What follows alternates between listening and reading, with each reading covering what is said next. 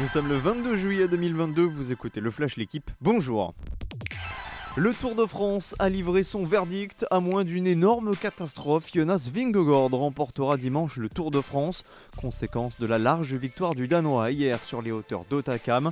Comme prévu, le maillot jaune a été attaqué par Tadej Pogacar, mais à force de pousser, le Slovène est parti à la faute. Une chute, des stigmates et plus d'une minute de perdu à l'arrivée.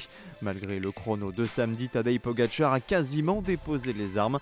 Du côté des Français, David Godu lui remonte au quatrième rang.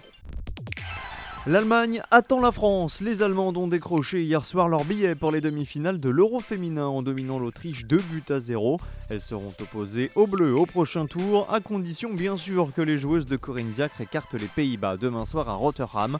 En attendant, place ce soir au troisième quart de finale entre la Suède et la Belgique. Le vainqueur retrouvera l'Angleterre.